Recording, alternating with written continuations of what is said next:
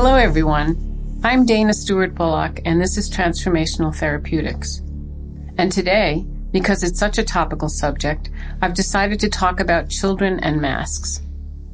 So I'm going to do my own riff on this subject, my own opinion, and my own understanding of the anatomy and physiology and the effects masking children have. As usual, I like to function from the principles of something and the principles of anatomy and physiology, how they function, and the fact that the body never lies. That is my belief from my experience and from all the reading and research I've done. We may not always be able to make sense of what the body is saying, but the body never lies. And it's on that foundation that I'm going to talk about masks in children. There are a couple of books out, one by Alice Miller called The Body Never Lies, and one by Bessel van der Kolk called The Body Keeps the Score. And these types of books are what inform my knowing about bodies, in addition to my 45 years of experience working on them. So I'm going to start out with the definition of mask. A mask is a covering for all or part of the face, worn as a disguise were to amuse or terrify other people. The origin is from the French word mask, from the Italian mascara, but it's influenced by the Arabic word for buffoon.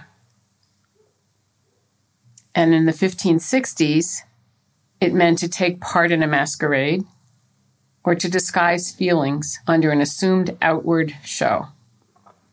So, knowing that, that's the definition of the word mask. And that is one of the primary principles of my model, transformational therapeutics. And having worked for 40 to 45 years with children, in particular children with neurological deficits, such as autism, cerebral palsy, and other birth defects, and having experience in the five sensory systems, I did a podcast on the senses a while ago, and their impact on development I feel compelled to talk about how I see the masking of children in this day and age impacts a child's development.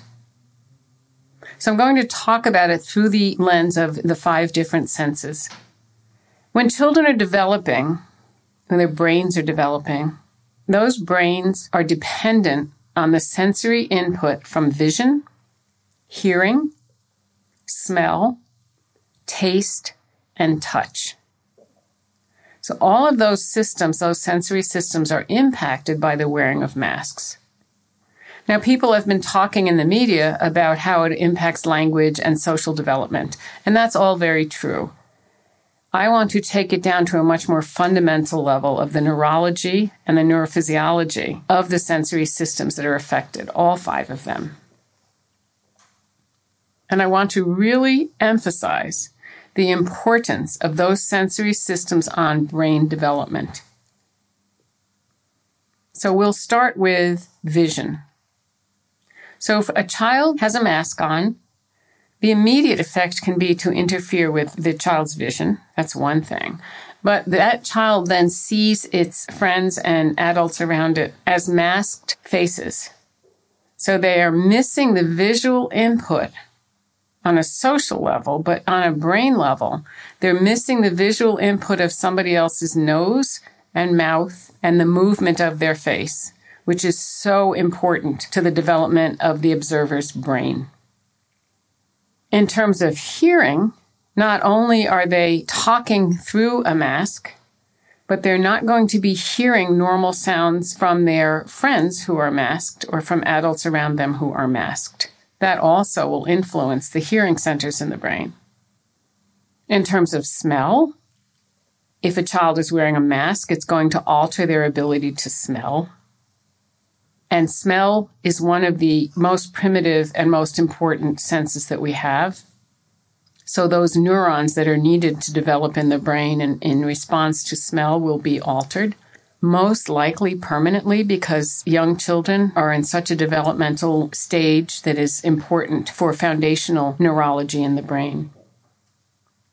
Now, you might think that taste isn't that affected, but all of the social and physical habits around taste are altered because in order to be able to taste, one needs to be able to put food or a drink in one's mouth. And in this instance, it would require taking a mask off. But when you do not have a mask, you are smelling and tasting your environment, even though you may not be aware of it. Some of us realize that air can taste. You know, when the barometric pressure changes, you can taste the difference in the air. Children use their mouths. And just as an interesting fact, the beds of our teeth are the most highly innervated aspect of our entire bodies. So, in talking and moving your tongue, in being able to communicate, that has a huge impact on the brain itself. And in terms of touch, we may not realize it, but we're being touched in our face, in our mouth, by air, by wiping ourselves with our hands, by food, by a breeze, by rain, by snow, by falling in the dirt. All of these normal activities impact the development of our brains as children. Our lips are some of the most sensitive surfaces in our bodies. And to have the sensory input from our lips altered has an impact on brain development. So I've covered hearing, vision, smell, taste, and touch. Not only touch to the face, but if you think about using your hand on your face, but your face is masked, then your hand gets a different input than it would if there was no mask on your face. And if you're playing with your buddy, the same thing will happen. So this has a really global impact on brain development. The senses are vital to brain development. And I just want people to understand the impact on the developing brain to all these senses. In addition to that, the masks are being used from a place of fear. And so the child will not only absorb that fear, but will then be unconsciously in a fearful state because they've been told that they need the mask basically to survive. And that will impact particularly the limbic system and the amygdala in the brain of the child and impact how that brain develops, impact the balance between the primitive brain and the more advanced frontal cortex area so I just think that people should be aware of these facts. These are simply facts and be able to weigh the pros and cons of masking your children, the impact of those masks versus the impact of not masking them in terms of development and in terms of the influence or the impact the mask has on actually stopping communication of disease. So I want you to understand the influence that this will have throughout the child's life. That if these areas of the brain are limited in their development because of wearing a mask and because of its influence on all the senses, what the long term effects of that will be. Thank you.